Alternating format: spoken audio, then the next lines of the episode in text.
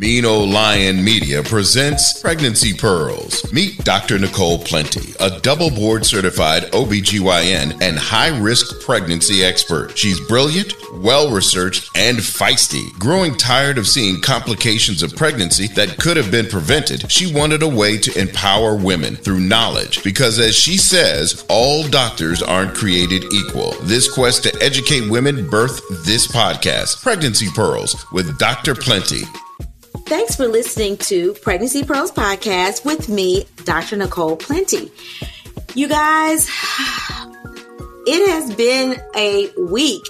This week, I went to the American Medical Association conference, and you know, this is one of my favorite organizations. Um, and it's because I get to advocate for you guys. I get to do the thing that I love to do the most. And some of the conferences that we go to, meaning like the OBGYN conference, it's an educational conference for the OBGYN. Or like if you know of or orthopedic surgeon, they're going to ortho conference. Like we go to these conferences because conferences because we're doing continuing medical education so that we can stay up to date on things that we do day to day, right? We want to make sure we have the latest guidelines on everything. But the American Medical Association conference is completely different in that it is a policy making conference. It is composed of every specialty of medicine and even some not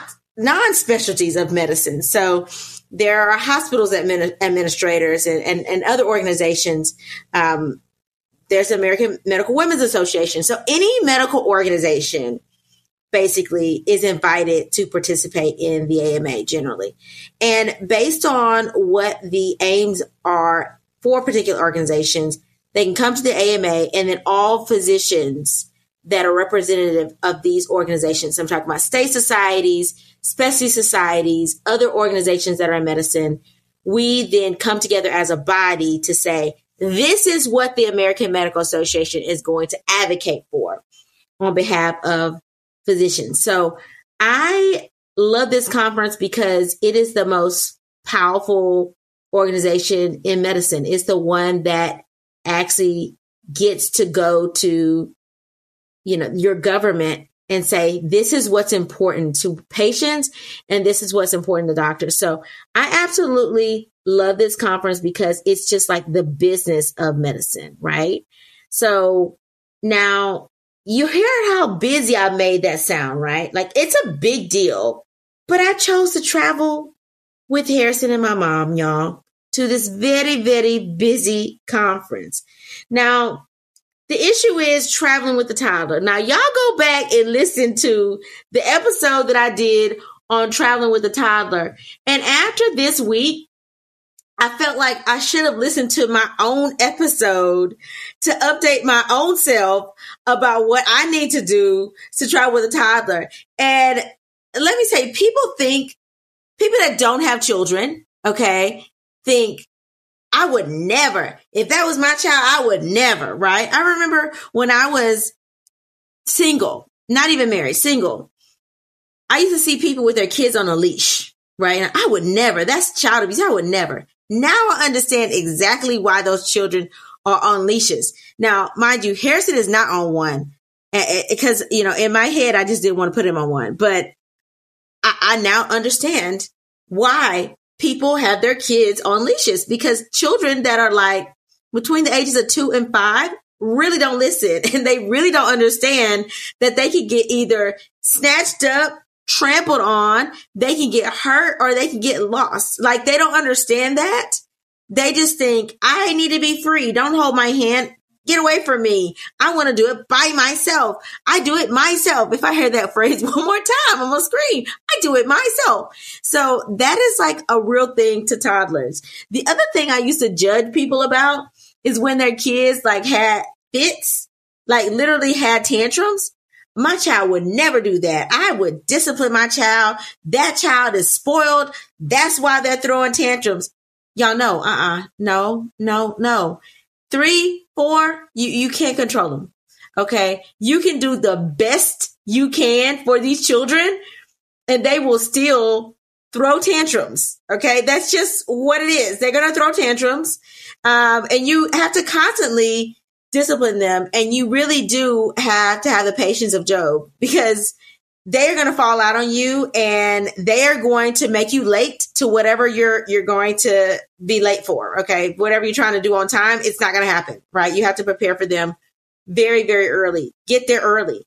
So uh, go back and listen on my to my episode on traveling with uh, a baby or toddler i don't know if that's exactly the title of it but it's something like that traveling with kids basically go back and listen to that because i did give a lot of good tips that I should have taken my own advice this time because when I say the number one tip is get there early, it is get there early. Like they're always going to have to pee. They're always going to have to pee. Just make them pee. They're always going to have to go potty. They're always going to be hungry. They don't understand when their boarding group is called. That does not mean get in line. Like they are a struggle. So, whew, y'all, it's just, it's just a lot. Now, the other thing I want to mention to you guys that's coming up that's uber important. You know, last month we had Mother's Day. And every week I reminded you to play the episode out loud for your spouses or your significant others so that they would not have an excuse that they didn't know that Mother's Day was coming up, right? And so you could buy, you know, they could make sure you got the gift that you wanted. I sort of kind of dropped the ball on Father's Day because this episode is dropping Thursday and Father's Day is Sunday. So I didn't give y'all a lot of pre warning. But if you're listening to this before Father's Day, y'all, you can't forget them. You cannot forget them. Go and make sure that your significant other has a gift, okay, for Father's Day. Because let me tell you, if you didn't have a gift for Mother's Day, it would hit the fan, right? Nobody will be safe in that household. But and don't go get him a, a hammer, okay? Don't do that. like, get him an actual gift that he likes. Take him somewhere nice, or, let him go somewhere nice. Guys like massages too. Go go get him a massage. They like bags too. Go buy him a travel bag. Like buy him some new shoes. Buy him something nice, okay? um, because dads don't get enough credit. I will say that they just don't get enough credit. But it's time for us to step up as big girls and make sure that these men have gifts from their from their children. Okay, don't be looking at them crazy. Cook for them and let them do the things that they want to do. Spoil them on their on their weekend, just like you guys spoil on your weekend. And y'all, let me know what y'all did for your honeys for Father's Day. I would love to to reshare that on my social media platform. So let me know what you did for your honeys for Father's Day. And don't forget, it is this Sunday is Father's Day. Now, a friend of mine was asking, Oh, I'm estranged from my, from my baby daddy. Like he's an ex, right? So I'm not buying him anything. Uh, okay, y'all, let's, let's, let's, let's talk about this. All right. Now, if your baby daddy is just a baby daddy and you're not with them, the question is, should you be giving him a Father's Day gift? Maybe I should post this as a poll on Friday. Should you be getting him a Father's Day gift? Now, my answer is if your child cannot drive to get their own gift or doesn't have money to buy his father a gift and you're not with them, then it is your responsibility to make sure that little Timmy buys his daddy a gift. Now that's my two cents you you need to say, "Hey, let's go buy your dad a gift," or "Hey, I bought your dad a gift from you." That needs to happen. Okay, he needs to understand that his dad is important or her dad is important. So, yes, I do think that dads, even if you're not with them, even if you don't like him anymore, if he's actually around and he's doing what he's supposed to do, so he's seeing your child on a normal basis, he's or he's providing for your child, then yes, you should buy him a Father's Day gift. Okay. And put your kid's name on it if your kid is super little. If your kid is old enough to understand what's going on in that father, it is Father's Day, then you take your child to the store, to the Target, and say, We're not going to the Target to buy you a scooter. We're going to the Target to make sure we get your daddy a gift, okay? And make sure that he buys a gift or she buys a gift for uh for dad and a card. Okay, that is the least we can do for these fathers. We do want to celebrate them. Now, if he didn't buy you anything for Mother's Day and y'all are estranged, then at least buy be the bigger person and and have little Timmy at least send a card or buy a card. Okay. That's the exception. But I guess I need to poll poll the children. Do you buy Father's Day gifts for your baby daddy, okay, or ex-husband if you are not together? That will be the poll question. All right, so this week, you guys, we're going to switch it up. So I told you guys I've been at a conference, I've been traveling with Harrison, I've been doing a lot.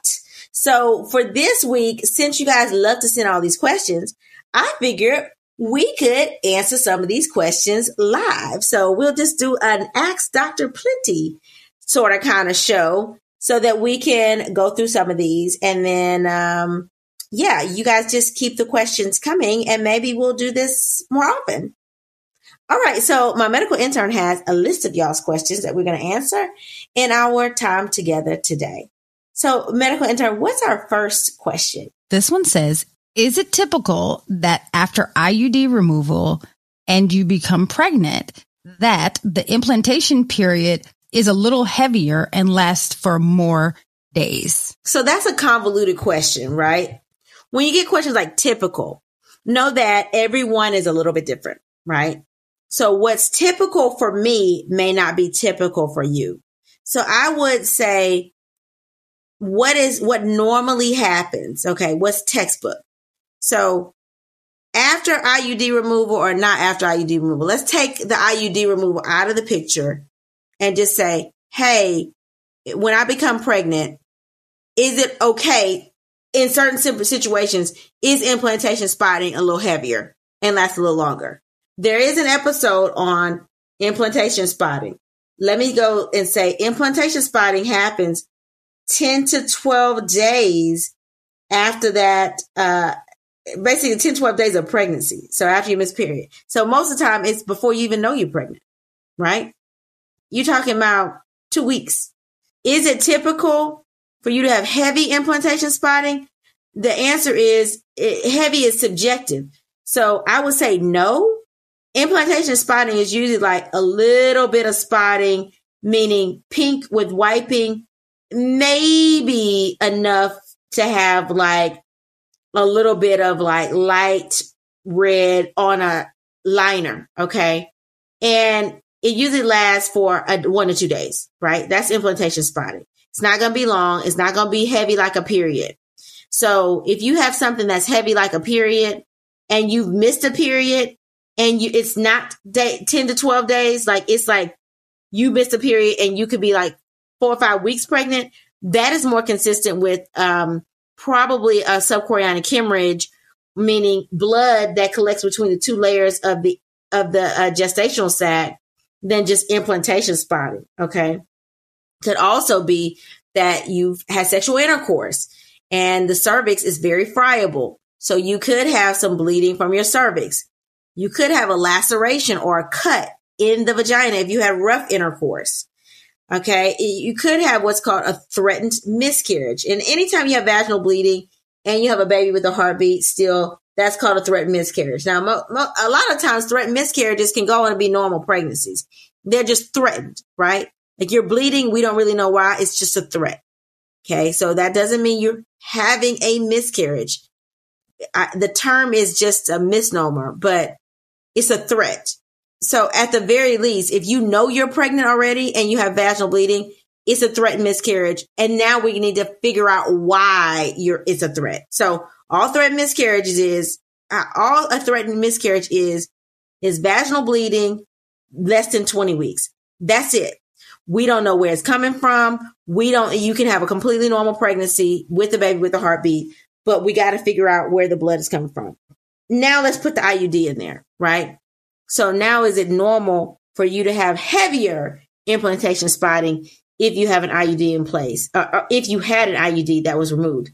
And the answer is no. Usually IUDs make people more fertile after, meaning after it's pulled, usually people ovulate right after, especially like Mirena's pretty known for that, like almost like ovulation induction. Like you're not going to be fertile while while it's in, and then when you remove it, you are more likely to ovulate right after. But that has nothing to do with the amount of implantation spotting.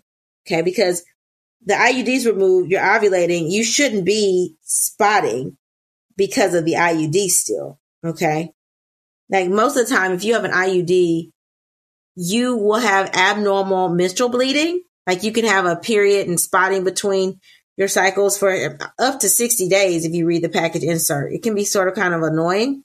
But then most people after three months don't have a cycle or have a very light cycle, right? Because the lining in your uterus is very thin. So your implantation spotting should not be heavier just because you had an IUD in. So if you have heavier implantation spotting, I would make sure that that's what it is. So you always need to tell your OBGYN anytime you have vaginal bleeding and you know you're pregnant. Vaginal bleeding in pregnancy always prompts an ultrasound so we can see what's in your uterus. And it also always prompts usually a cervical exam of some sort, right? So if we're looking in your uterus and your cervix looks closed, your open and the placenta is not, not, not near that, meaning you're over 13 weeks, they may digitally check you. Like they may check your cervix digitally. But if you're very early and they can't see the placenta or the placenta's um, close to the opening, then they will do a speculum exam, which is the same speculum you have when you get a pap smear and look at your cervix. Okay. They want to see if it's opening. They want to see if there are any lesions in the vagina. They want to see if there's anything like any tears inside of the vagina or your cervix that could cause the bleeding. So that always warrants for further workup. And then also, if you're bleeding and we don't know where the blood's coming from, your OBGYN will also do at least a type and screen. So we need to make sure we confirm your blood type and screen. And that's because you can make antibodies that can attack the baby's red blood cells with the next pregnancy. Okay. So if it's your first pregnancy and you have, and you're RH negative, A negative, B negative, AB negative, O negative, and the father is positive, then the baby has a high chance of also being positive. So that means you can produce antibodies that can attack the baby's red blood cells, but not this baby, it makes antibodies and it sensitizes the next pregnancy. Okay. So it's not, you wouldn't make enough antibodies in the same pregnancy to sensitize the same pregnancy, but it could cause you to have miscarriages because of that with the next pregnancy. So I say all that because if you bleed, then you need what's called RhoGAM to prevent antibodies. Okay. There's a whole episode on that. Y'all can go back and listen to that. But, uh, the short answer to this is no, an IUD does not cause heavier implantation spotting. All right, medical intern. What's our next question? This one says, I get UTIs almost once a month. I think that intercourse with my husband is causing me to have UTIs. Is that possible? Yes and no. So when we talk about urinary tract infections, let's talk, let's think about the anatomy, right? So y'all, we have a couple holes down there. Three, right? You have the vagina. You have the urethra, which is where the urine comes out, and you have the anus. Okay. Your urethra is going to exit in front of the vagina. Okay. I, I know that this is astonishing to some people that you're not peeing out of the vagina, but you're not. Okay. It's a different hole, but it is in, in proximity to the clitoris. Okay. It's right there. Right. So you got the urethra, the clitoris, which is not a hole. It's a nerve bundle. Okay. And then you got the vagina. So obviously you are stimulating a lot of things down there when you, you have intercourse because when the penis is inserted into the vagina, you are hitting, you know, the clitoris is nearby. It's on the top of that. And the urethra is right on the top of that. So if you have any stimulation of the clitoris, that can potentially introduce bacteria into the urethra. Okay. The other thing is some people, if you have vaginal dryness, it's going to cause more trauma to the, to the vagina and the clitoris and the urethra. Okay. So some people, because your hormones every month, Obviously, if you're ovulating, your hormones are going to be off every month. That could cause you to have to be more prone to urinary tract infections just because your hormones are off. And then if you mix the trauma to the urethra and the fact that you have vaginal dryness, well, yeah, it's very common for people to have urinary tract infections. So this is what we're going to do to prevent us from having urinary tract infections once a month. One, every time you have intercourse, I know you want to lay there and cuddle. You got to get up and go pee. Okay. You need to pee every time. Okay. Why? Because his hand's been down there. Your hand's been down there. The penis has been down there, rubbing on everything. Clear the bacteria that's ascended from the vagina or, or from from whatever's been touching down there. Okay. Urinate after you pee. So before you lay down and cuddle again, just urinate.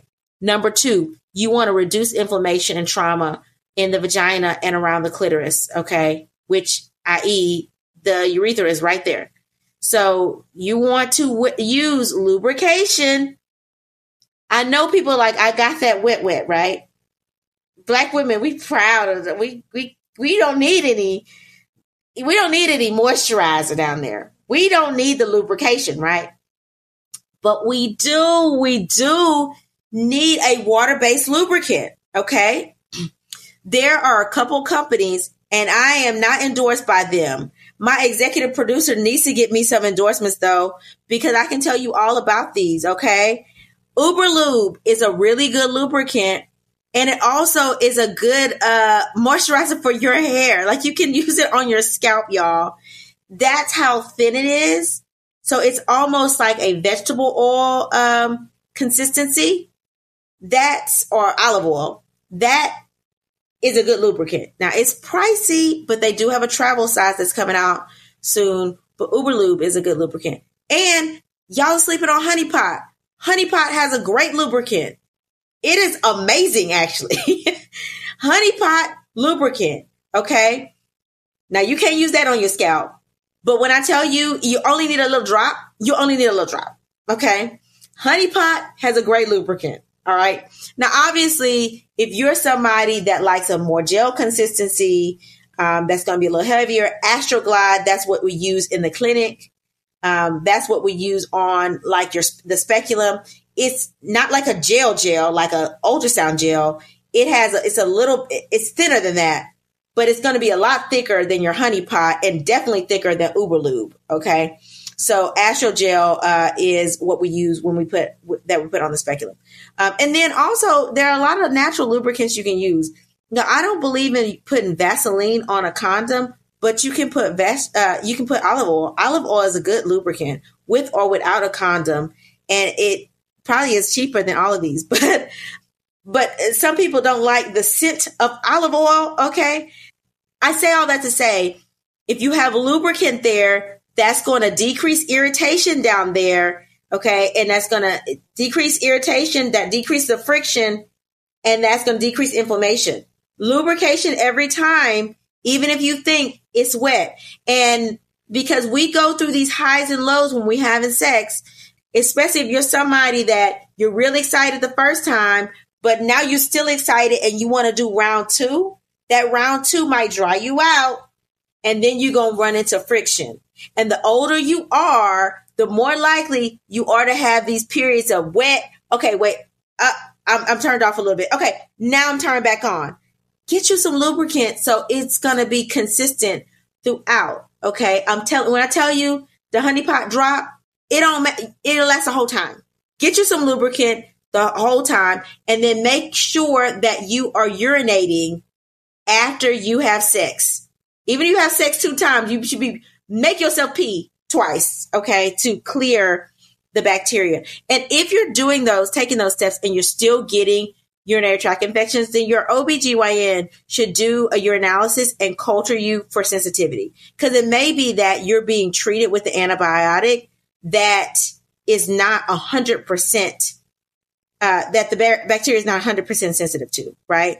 So we can have some intermediate sensitivity, meaning you're killing some of the bacteria, but it's still sort of kind of there because the, the antibiotic selection is the wrong antibiotic. Okay.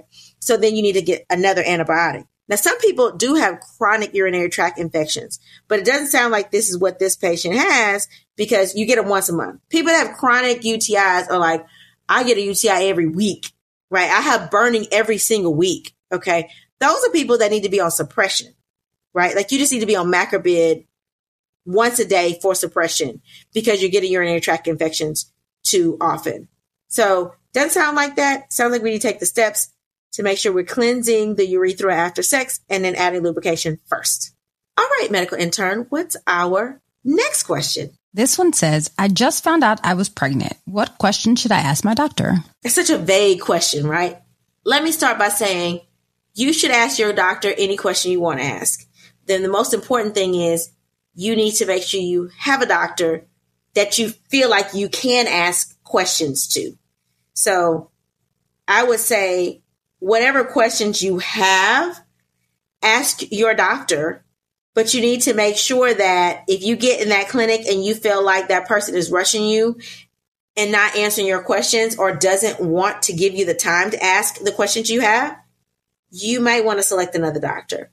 Okay. That, that being able to communicate with your provider is a big deal. Like you need to be able to get in touch with your provider, readily, you need to be able to ask your doctor questions. So I would say the first question, now that I'm thinking about it, if you're trying to see how this doctor works, meaning if you can be comfortable with them, hey, if I have a question, how do I contact you?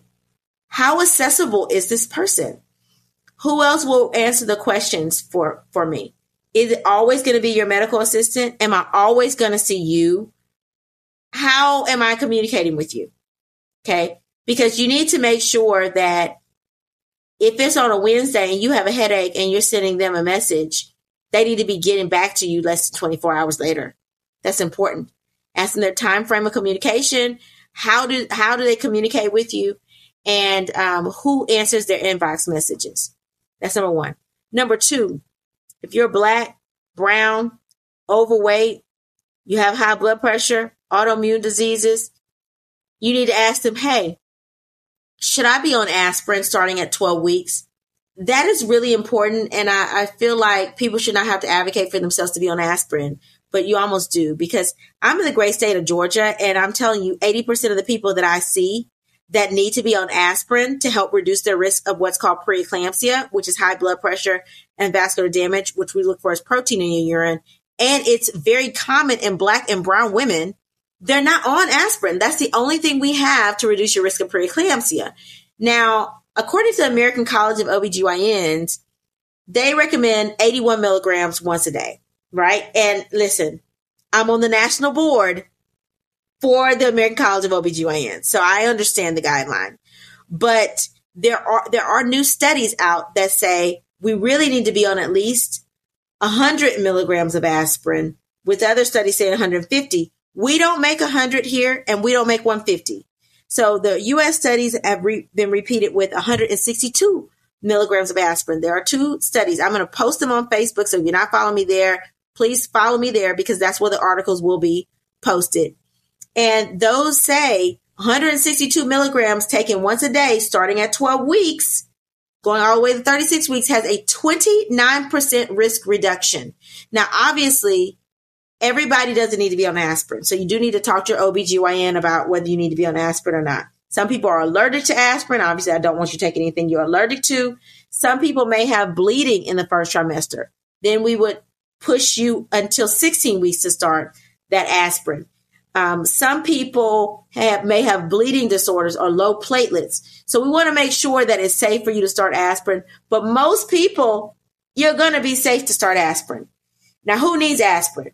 anybody that's black, brown, if you have a BMI over 30, if you are over age 35, if you have lupus, thyroid disease, if you have rheumatoid arthritis, any autoimmune condition, if you have pre-existing diabetes type 1 or type 2, if you have pre-existing high blood pressure, if you have had if you had preeclampsia with any previous pregnancy, then you need to be on aspirin. Okay. Now, your OBGYN can choose their poison. Now, I just gave you the data. on why I always recommend two low dose aspirins for a total of 162 milligrams. But if your OBGYN is still following the ACOG national guideline, which I'm not knocking, 81 milligrams once a day, and that still has some risk reduction, okay?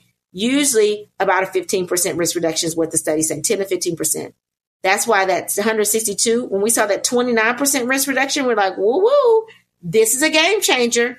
Because if we can prevent black and brown women from getting preeclampsia and hypertensive disorders of pregnancy, then we can prevent some maternal deaths.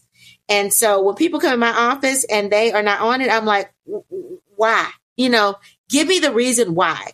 And go talk to your provider and ask them, why am I not on this? Okay. Because this is what is going to help prevent me from having bad stuff happen. Either way, ask your OBGYN that. Okay.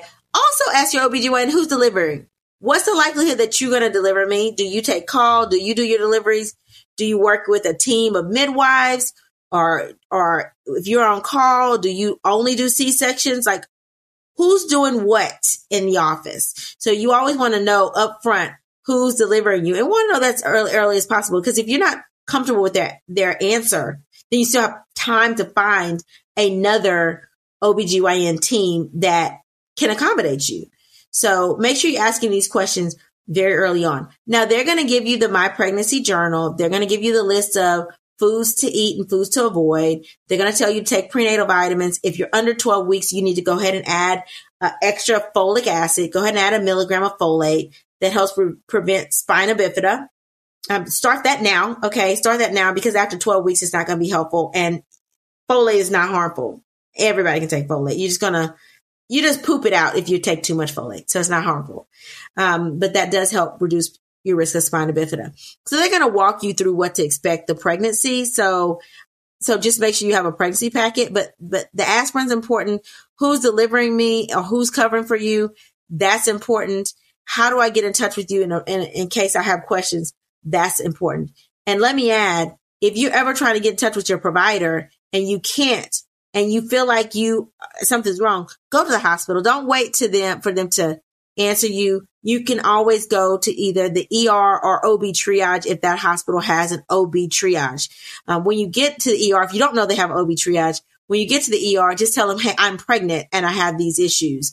Um, and they will gladly direct you to an OB triage area if your hospital has one. All right, medical intern.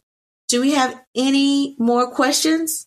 Yes, this one says, I had a miscarriage a few weeks ago. How long should I wait before trying to get pregnant again? So I am not a waiter, right? Like I usually tell people when you're mentally ready to get pregnant, give yourself, talk to your spouse or, or your mate or whomever you're having a baby with and allow yourself to have a cycle. And then once you have a cycle, try to get pregnant right? Like there's no, you're, you're going to be more fertile after a miscarriage than you are if you wait, you know, a year or two, but you got to be mentally ready. So in transparency, so if you've been listening to the podcast, you know that Harrison was like a horrible, super high risk pregnancy that I almost died. Before Harrison, I was pregnant and I had a miscarriage and that was very out of, it was like an out of body experience for me that I really did not deal with. Like I just didn't want to deal with it, right? Like I knew I was pregnant. I was on the row, the rower at, uh, Orange Theory. And I actually love Orange Theory. I need to go back, but, and all of a sudden I felt a pop, right? I, I got off the machine and I didn't know I was pregnant at that time. But then I went to to uh, clinic. I did a pregnancy test. The pregnancy test was positive, and then they did an ultrasound and they couldn't see anything initially. But I have these big old fibroids, so I didn't really think anything of it. And then the next week, they saw a gestational sac with a yolk sac, and then then they saw a little baby with a heartbeat. And then the week after that, there was no heartbeat. Right? I didn't bleed. I, nothing happened. I was measuring around seven weeks. There was just no heartbeat. And I remember telling my husband, I think I've had a miscarriage. And he told me to wait, wait on Kim, who's my OBGYN. And I did another ultrasound maybe a couple days later, and there was still no heartbeat. And I knew. At that time, I knew. I called her and I said I had a miscarriage. She didn't. She she didn't even do an ultrasound. I had done so many confirmatory ultrasounds. I knew by this time I should have a baby with a heartbeat. I didn't. And so I had a DNC. I worked the whole week. I diagnosed that on a Tuesday. I worked the whole week and I asked her to do my DNC on a Friday so I didn't have to miss work. She did my DNC on 4:30 on Friday. I went home after that. The next morning I went to my sorority's chapter meeting and talked about cotillion. And Sunday I went to church and Monday I was back at work. I mean, it was like I did not skip a beat, but mentally I was not ready to have a baby, right? Like I could not fathom going through that again. Like I just didn't want to go through it. I wanted to take my time. I had not grieved. I didn't actually grieve until we got the miscarriage packet. Like they mail you a packet with like, uh, you know, a little memorabilia in it. And I just remember like at that point, I was like, oh my God, this is real. Like I've actually had a miscarriage. But even still, it wasn't until like the memorial service I had to speak at for my patients that I really, I mean, I literally broke down and started sobbing. I had to leave the program. And by that time, it was eight months after. And so we didn't try to get pregnant with Harrison for a whole year. Everybody is different with how they cope, right? So when should you try to get pregnant? It's when you're ready. Like once you're having normal monthly menstrual cycles and you feel like you are ready mentally to try to get pregnant again, then you and your husband or your spouse or your mate or whomever go for it. Okay. But you have to be mentally ready. Physically, you're going to be ready as soon as you start having cycles. Okay. So once you have a normal monthly cycle, then you're ready with the next ovulation. Okay. The exception is if you've had a, a loss, like second or third trimester loss and you had to have a C-section, you do want to give yourself time for that C-section scar to heal. So you want to give yourself, you know, I always tell, tell people almost treat it like a myomectomy. So myomectomy with the fibroids removed, you want to give yourself about six, six to eight weeks. Okay. Some OBs say three months. Um, I would not wait more than three. You don't have to wait more than that time. Um, but if it's a miscarriage with like a DNC or you pass everything vaginally, then as soon as you start ovulating again, then you can just continue and, and go on about your path. But you have to be mentally ready to move forward. All right, medical intern, do we have any more questions left? Yes, this is the last one. And it says, My man has a discharge from his penis. I've seen it now for a few days. I've been with him for two years and until now, never seen this before. Do you think he has an STD? The question is, do you think he he has an STD, right? So you know your man's penis better than I know it, right? Because I don't know your man's penis at all. Some men, when they get excited, they can have pre-ejaculate, right? That's very natural. If he's in the mood, hot and bothered, you can have pre-ejaculate. That's how people say, Oh my God, I got pregnant and we didn't even have sex, right? Y'all was still doing some fondling. That's how you end up getting pregnant, right? From the pre-ejaculate. Pre-ejaculate does have sperm in it. So is it that your man has pre-ejaculate or not? Now you've been with this man for two years and you've never seen this. Hmm. One, it could be that you weren't paying attention to that. Okay. And so maybe he has, he has had that and you just didn't see it. Number two, if your man has discharge, what kind of discharge are we talking about? You know, we talking about like a little clearness coming from the head of the penis, or we talking about like copious discharge? We talking about green discharge, or we talking about discharge with an odor, or we talking about discharge that's associated with a rash, or we talking about discharge and he's in pain, or we talking about burning and yearning and burning with urination and discharge. Like I need a little bit more information than just discharge because some men, depending on what's going on, can have pre-ejaculate discharge without an erection in a man that has never had discharge before requires some workup. Okay. I would straight up ask him. Like, if you've been with him for two years, you should be able to talk to him. Even if you haven't been with him for two years, let's say you've been with him for two months. If you have a sex, you should be able to talk to him. Okay. He in your business, you in his. Hey, what is this? How long have you noticed this? Are you having burning with urination? Like, is this different? When's the last time you got checked out for STDs? Okay. And to be safe, if I were you, I would get checked for STDs. If you think this is something new that he has going on and you're like, let me, I would get checked for STDs before I had intercourse with him. And I would urge him to get checked for STDs if this is something new. And I would tell him, hey, this is not normal. Like, what is going on? I've never seen you with discharge before. Have you noticed this before? And I would ask him more about his symptoms. And I would say, yeah, babe, I think you need to get tested. But we've been together for two years and I'm just seeing this for two weeks. So what's going on? And be honest with me, because if I find out in the clinic, it's going to be, I, I may have to pull a Lorena Bobbitt. Okay. I would straight up ask him. But if he is like, oh no, you know, like you know in your gut if this man is cheating. Like if he's not giving you an honest answer about what's going on with his body, you get your body checked out. And if your body comes back with something that you didn't have before, then you need to let him know, Hey, you need to get checked out. You gave me an STD and I'm not pleased. And then you have to make some decisions for yourself. If you're married to this man, you got to make some decisions like, Hey, what's going on? Have you been cheating? Because I have an STD. If you do, obviously. If you're not with him and he's cheating, I would say run. Okay.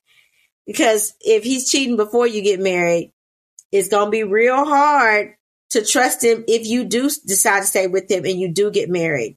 So let me break it down. My recommendations. One, could he have an STD? Yes, he could, but it also could be pre-ejaculate and it also could be that now you're paying attention to his penis and as in before you weren't. Two, ask questions. What are your associated symptoms? Three, suggest that you get tested, that both of you guys get tested. And four, do not have sex with this man until you know whether or not he has an STD or not. Okay. Meaning both of y'all get tested if this is really like a new finding. Okay. Make sure. And sometimes we have to have these tough conversations. But if you're sleeping with somebody, you have to have the tough conversations. Okay. This is your health. Okay. An STD that's untreated can cause you to have s- swelling of the tubes or what's called a hydrosalpinx that can lead to infertility. You can have inflammation or a whole bunch of scar tissue around your tubes. You can have abscesses in your pelvis. I mean, this is serious. So you need to make sure that you're not have, walking around with STD that's untreated, and you need to let him know, hey, I see this discharge. What is this? You don't have to be mean about it, but definitely ask him directly what you're seeing. Because if you've seen it for two weeks, have you had sex with him in that two week period that you've seen it? Hopefully not. And if you have, y'all both need to get tested if you really do highly suspect that this is really an STD. All right, medical intern, do we have any more cases or questions? And she's shaking her head, no. So thank you guys so much for listening to Pregnancy Pearls podcast. I really enjoyed answering you guys' questions live on this week's episode. So maybe we'll have to do this a little bit more often. So don't forget if you have a unique pregnancy situation or an interesting case to share, please email me at pregnancypearls at gmail.com to hear your topic or case discussed on one of our podcast episodes. Also, remember to follow me on Instagram at pregnancy underscore pearls and Facebook at pregnancy pearls.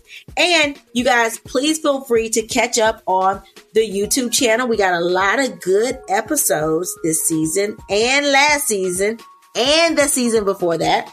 And you can also catch up on the YouTube channel, which is youtube.com forward slash pregnancy pearls with Dr. Plenty for more quick talks on pregnancy complications. In closing, remember to advocate for yourself.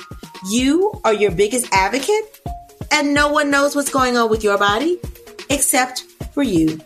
Thanks for listening. Bye. Pregnancy Pearls is hosted by Dr. Nicole Lee Plenty, produced by Nicole Plenty and Janine Brunson Johnson, executive producer Ken Johnson. Find Pregnancy Pearls on Apple Podcasts or wherever you get your podcasts. Please subscribe and rate. The content of this podcast is not intended to be a substitute for professional medical advice for diagnosis or treatment of individual medical conditions. Always seek the advice of your physician or other qualified health provider with specific questions regarding a medical condition. Pregnancy Pearls is a mean old lion media production.